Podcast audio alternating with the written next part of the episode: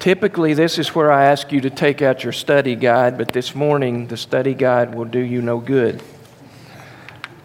Last night, I was in between study sessions, I guess you would say, and I sat down and I decided to turn on my Bible app, and I started listening. Where I was at that point was the book of Esther, and I decided, well, I'll listen through the 10 chapters of Esther, and then I'll turn it off. I'll get back to studying. And as I did, I kind of got involved in the book of Esther and what was happening. So when it went through the 10th chapter and then started into the book of Job, my mind was not where it should have been. So I started listening to Job, and honestly, the first chapter of Job, it spoke to me in ways that God has not spoken to me in a long time.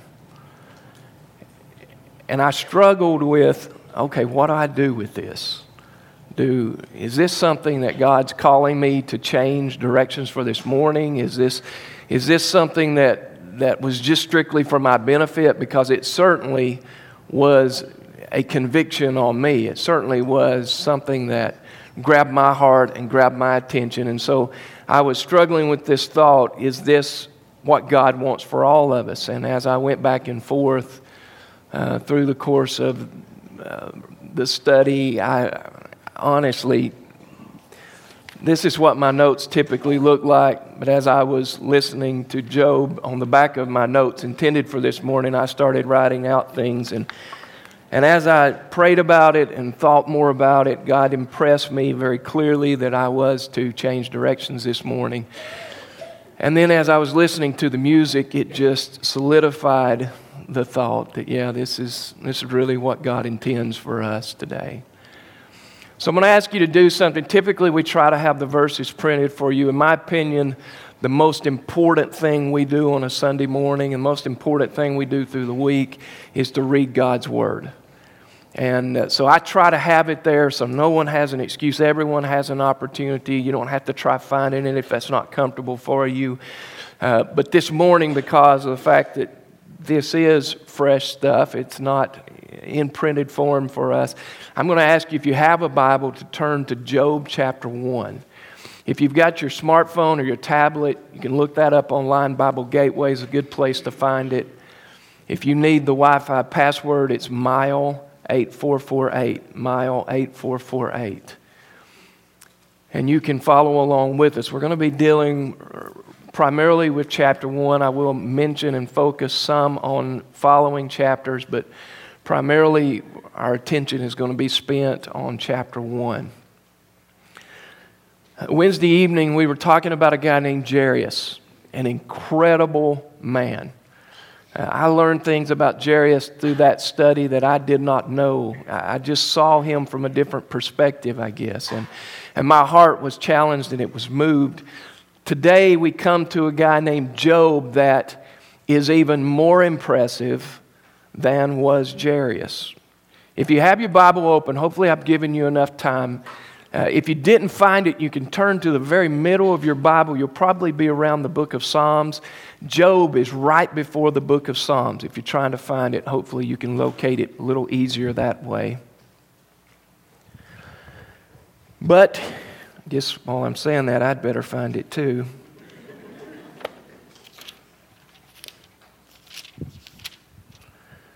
Job chapter 1, I want you to look at verse 1.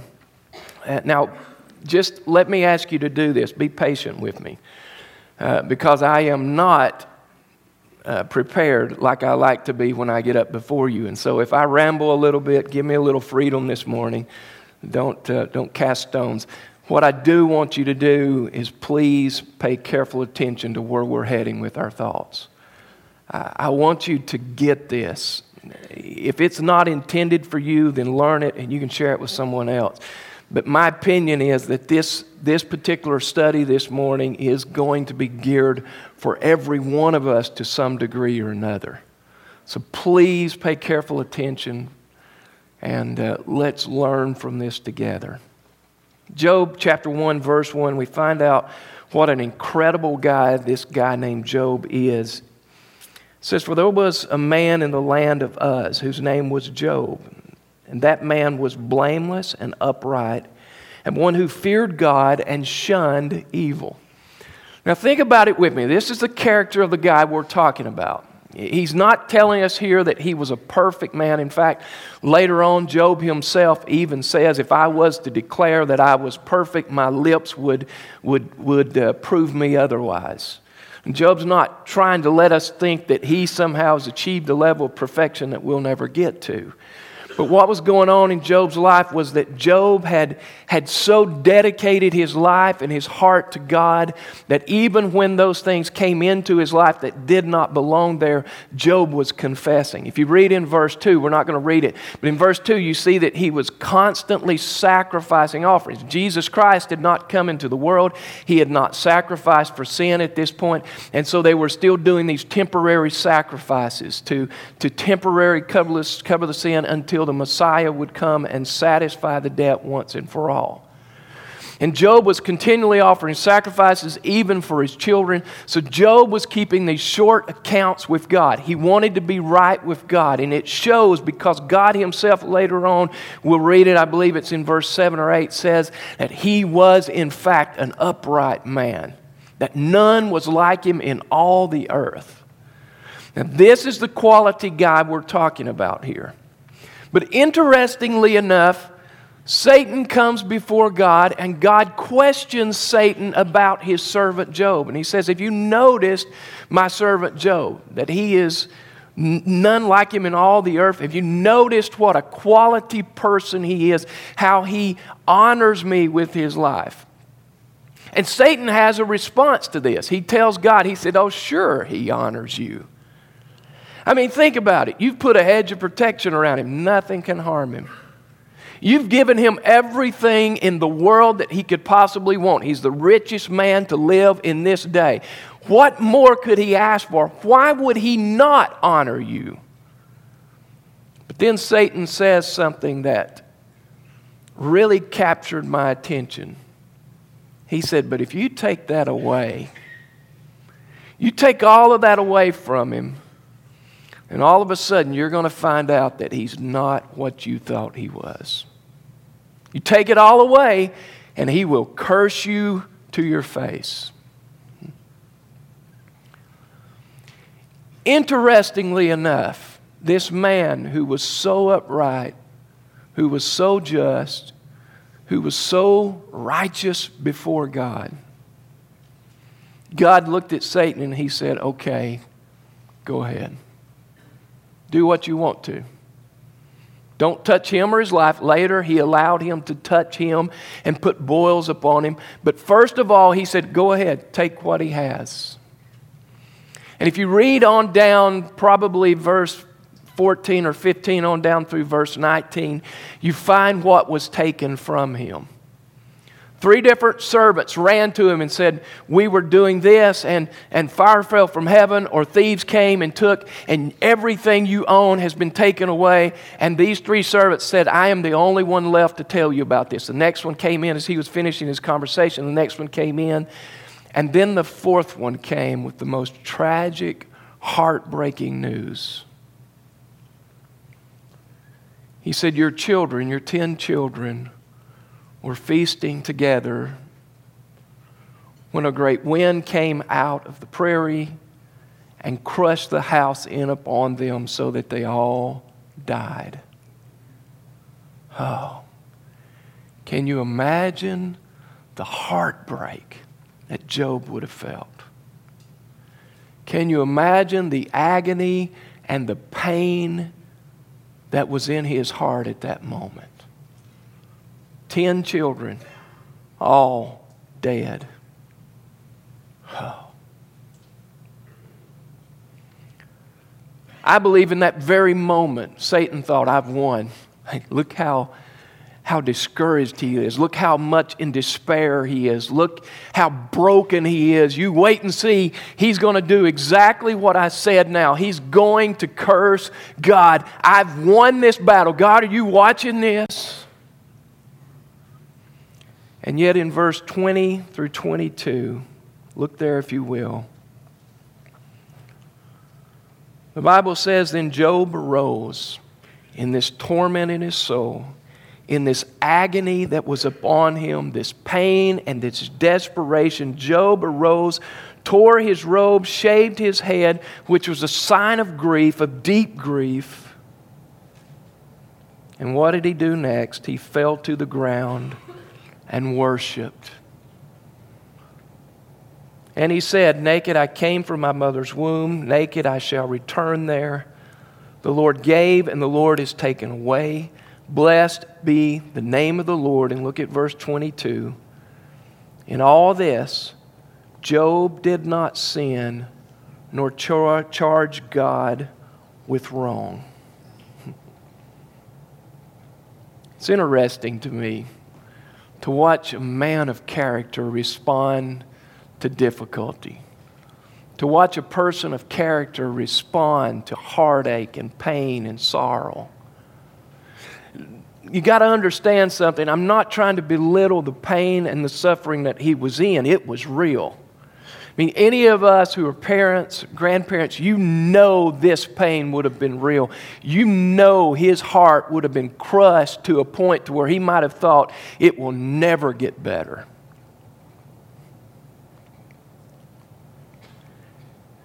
And yet because his heart and his focus was upon God, the Bible says that he would not blame God.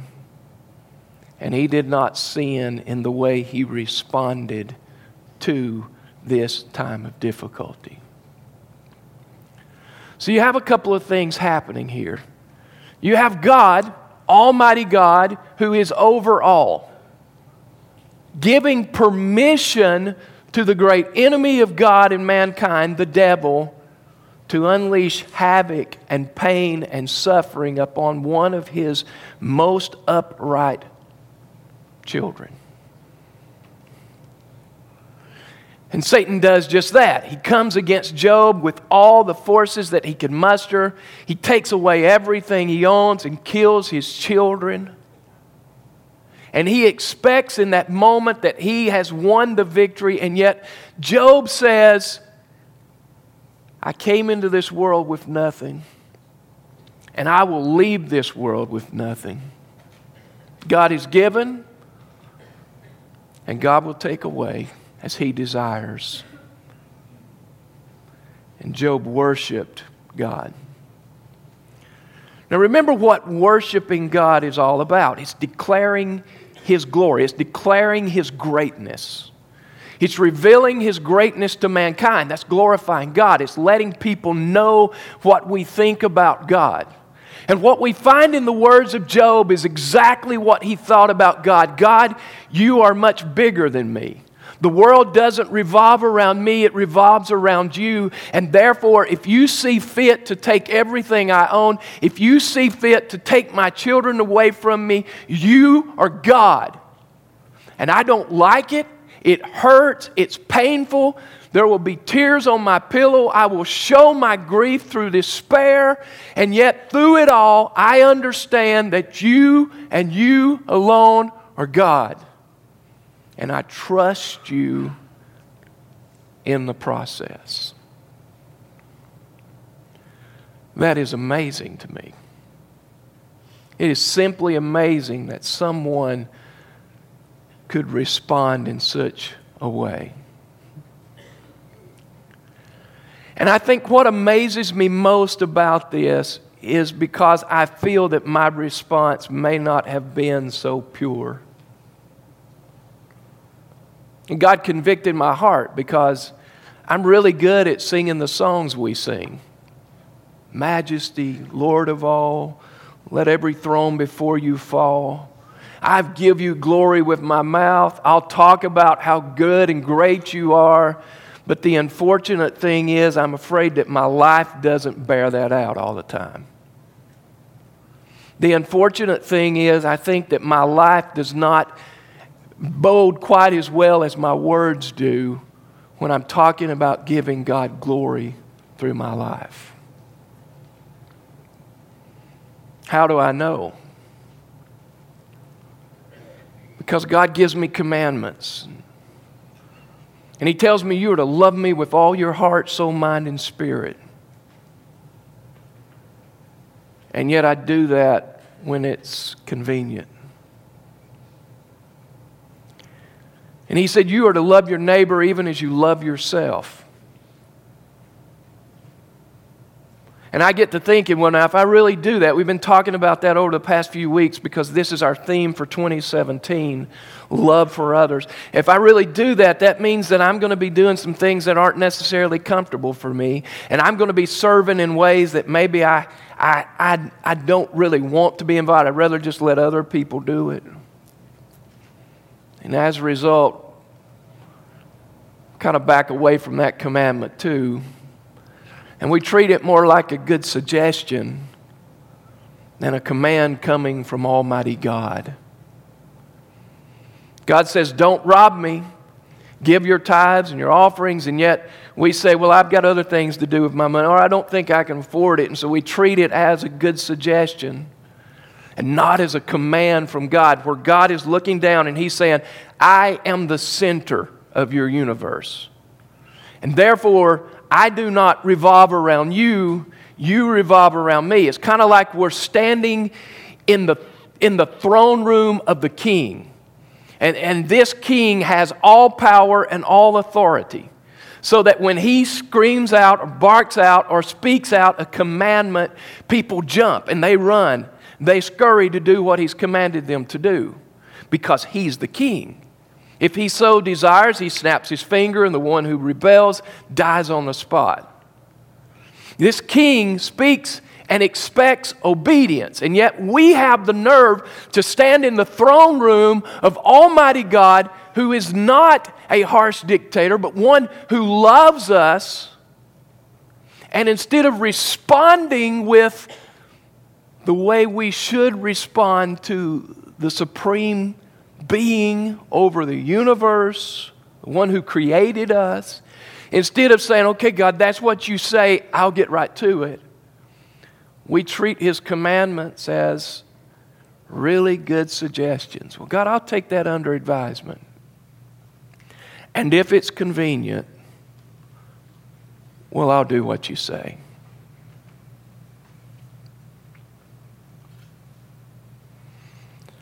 I got to tell you, as I sat there listening to those words last night,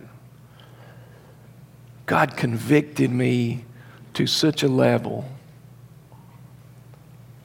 because I don't want to be that person that talks about how great God is and yet doesn't live it out in my life. I don't want to be that person that is hypocritical, because on Sunday, I act a whole lot different than I do through the rest of the week. I don't want to be that person that puts on a good front when other people are watching, and yet when I'm alone with my thoughts, other things are happening. I want to be that person who recognizes that I am standing in the presence of Almighty God. And therefore, at every moment of my life, I must give to him that which is due him.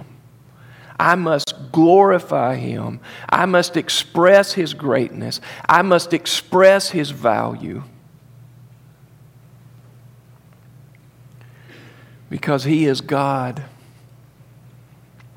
and I am not.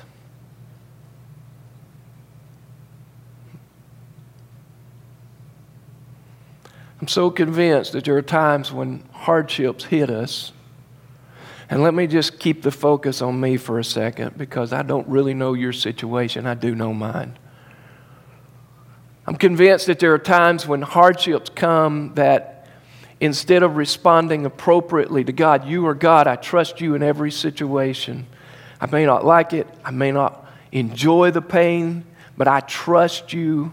Instead of expressing that confidently and boldly to glorify God, I'm afraid sometimes that what I do in response is complain. I don't deserve this. Did you hear what she said about me? Do you know what's happening in my life right now? It's terrible. And I'm afraid that there are other times when I just talk back. God, I don't understand this. This should not be happening. You need to change this. Once again, I'm not belittling the pain and the suffering. I know some of you right now are in incredible times of suffering in your life. And I am so sorry for that. I know your pain is real. I know your suffering is real. I know the tears you're crying are real. I know that. But what my desire is this morning is to give you a different outlook on your suffering, to where it's not self-focused. I think God wants us to understand that while this involves us, this time of suffering involves us, please hear this, it's not really about us. The world doesn't revolve around us. I think what God wants us to understand is that even our suffering is to be about Him. Even our torment, even our anguish, even our greatest fears and pain and anxieties are to be about Him. It's all to be focused on Him so that we say, God, what can I do in the middle of this torment to make sure that You get glory from it? I believe that if we began to think that way, it would revolutionize our lives. I believe it would change everything about our suffering, because all of a sudden we would see purpose in our suffering. All of a sudden we would see purpose in our pain. We would understand that the pain and the suffering and the sorrow is designed not to be a spotlight on ourselves, but to be a spotlight focused on mighty God as everyone looks and acknowledges, yes, he's in a time of pain, but look at how much he thinks of God.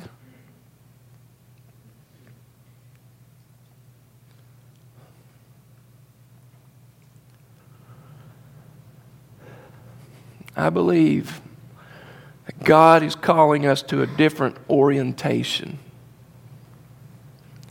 to where everything about this life gets a new focus, to be a focus that turns to Him. I'm hurting. My health is bad. My finances are bad. My relationships are bad. This is terrible. This is painful. But what I want to do with this is give this pain and this suffering to God. I want everyone to know the greatness of God. I came into this world with nothing. I will leave with nothing. It is up to Almighty God to do in my life what He thinks is best. Because you know what? What I think is best sometimes is totally different than what God thinks is best. And yet the reality is God really knows. I don't. I have thoughts, and generally it involves my ease. You know what I typically pray when something bad's happening? God, take it away, let it pass. Instead of saying, God, if you want this to last 3 more years, continually teach me how to glorify you in it. Because if God knows best, if God knows what's best for those who love Him, and that's what He's going to do every time for them,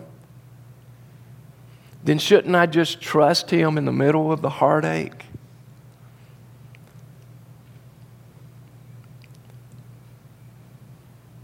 Shouldn't I refocus to say, God, I want you to be glorified in this? I know that what I'm asking us to do today is hard.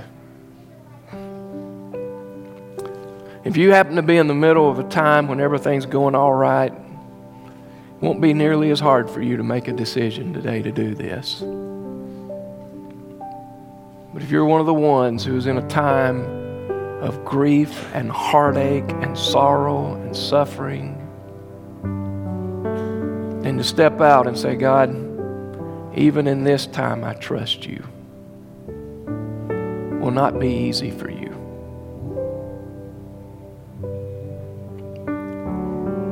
And yet, I can give you complete assurance that that is the only place that your peace will be found. It's when we turn and rely and trust in God. And so what I'm asking you to do this morning is to maybe do what I did last night. God, I'm sorry. I've been good at talking, but my walk hasn't really revealed that it's true. Give me a new heart, one that seeks to honor and glorify you in every part of my life, not just fragments of it, not just the visible parts, but in every part of my life.